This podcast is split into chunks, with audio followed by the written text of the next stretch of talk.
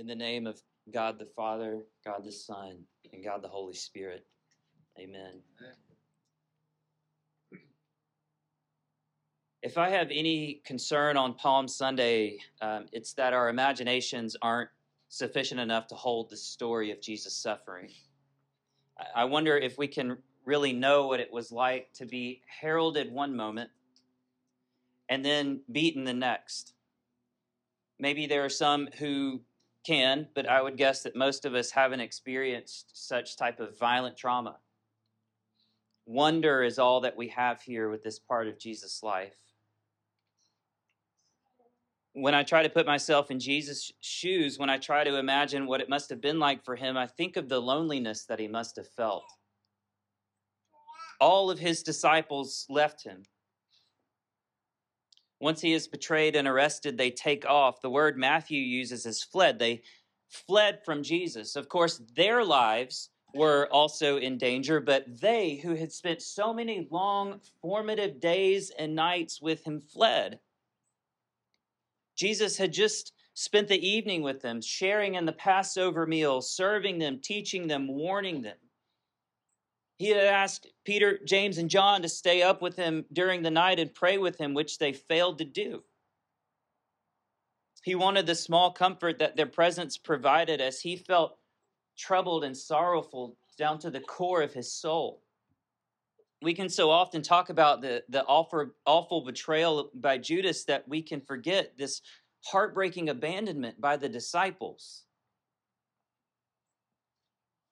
For all of the celebration made over him as Jesus entered into Jerusalem, the waving of palms, the shouts of Hosanna, the earnest declarations of undying loyalty.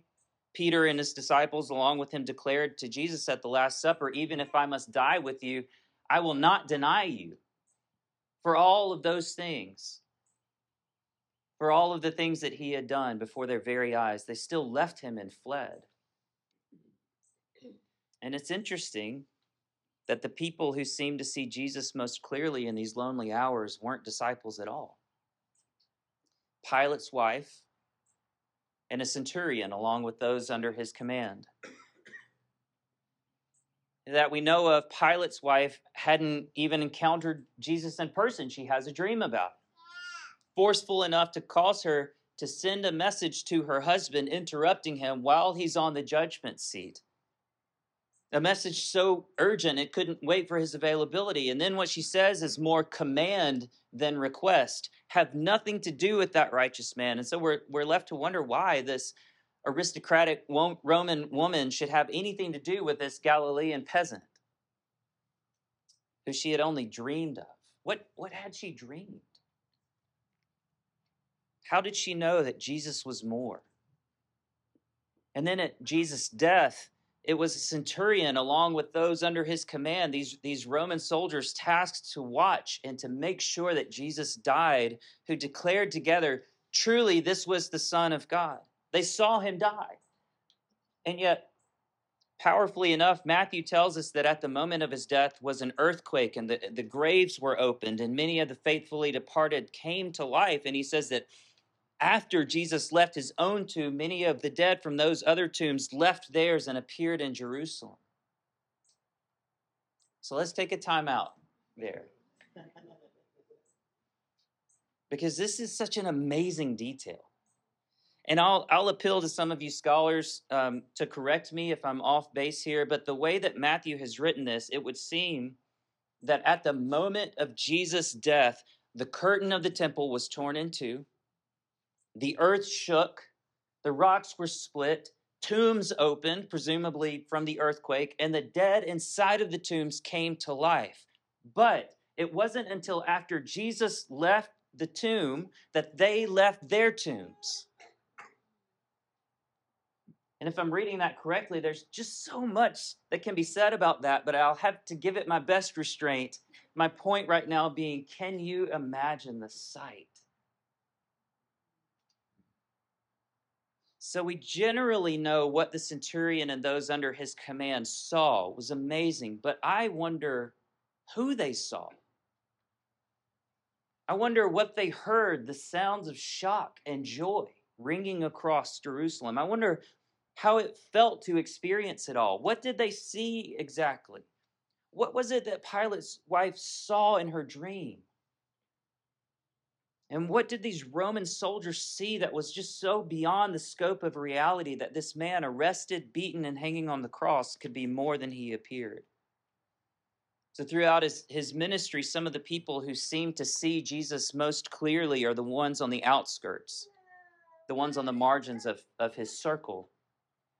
We could talk about the woman at the well, the hemorrhaging woman, the man at the pools of Bethesda, Zacchaeus, the tax collector, but perhaps even more apparent here in these hours, betrayed by Judas, abandoned by the others, we see powerful revelation come from an aristocratic Roman woman and Roman soldiers trained and experienced in execution. Rome, the occupying oppressor and enemy of the Jews. The, the Jewish people actually supposed that a Messiah would come and with military force overthrow Rome. But this Messiah this Galilean peasant from nowhere town Nazareth comes, and here's what they get humility, submission, and death. The Apostle Paul, about 15 to 20 years or so after these things happened, he wrote about this, saying, Though he was in the form God, did not count equality with God a thing to be grasped, but he emptied himself by taking the form of a servant being born in the likeness of men and being found in human form, he humbled himself by becoming obedient to the point of death, even death on a cross. Humility, submission, and death. And he turned the world upside down. Expectations completely disrupted. And his words that he had once directed at the Pharisees rings out loudly For judgment I came into this world, that those who do not see may see, and those who do see may become blind. And the challenge for us is in seeing him in ways perhaps that we least expect him, and also seeing him for who he really is. Maybe for some of us today, at the beginning of this holy week, the prayer that God desires from us is for sight I see, Lord, help my blindness.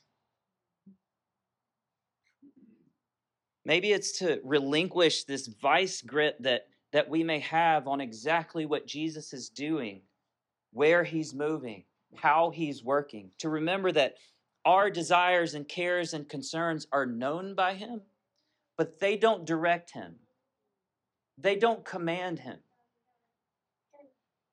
He isn't chained to our definitions of goodness or freedom or mercy or justice or love. He defines them. And rather than allowing ourselves to be caught up in our definitions and our expectations, addicted to our definitions and our expectations, I would even say codependent upon our definitions and our expectations, we die to them. We take up our cross and we follow Jesus. If anyone would come after me, let him deny himself and take up his cross and follow me. For whoever would save his life will lose it, but whoever loses his life for my sake will find it. If there's any encouragement that we might take, perhaps it's to hold this life with open hands and let God define our lives for us. To give us His sight, to give us his vision. Friends, there's, there's so much to take joy in in this world, but as we've been reminded this past week, it's still a world in which children are slaughtered. It's still a world in which poverty infects families for generations. War ravages entire people groups. Hunger abounds even in our own neighborhoods.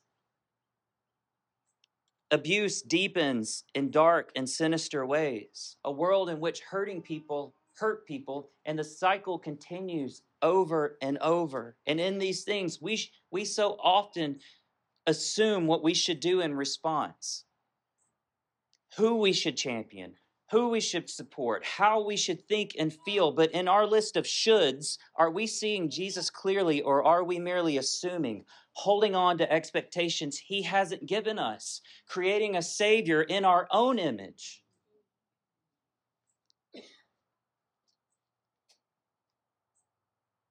This work of taking up our cross with Christ, it isn't when we feel like it or when Jesus seems most agreeable and applicable.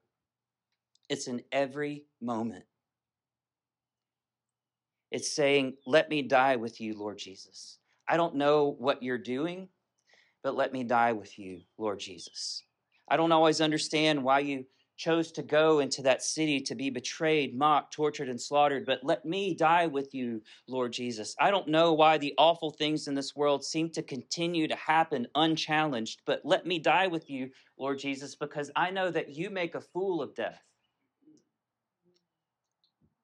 As I struggle and as I succeed and fail in, in life, in parenting, in marriage, in friendship, in, in my job. Let me die with you, Lord Jesus. As I feel the sting of someone else's words to me, let me die with you, Lord Jesus. As I'm stirred up to fear or worry, anxiety, temptation, shame, let me die with you, Lord Jesus, because I want to walk out of the grave with you.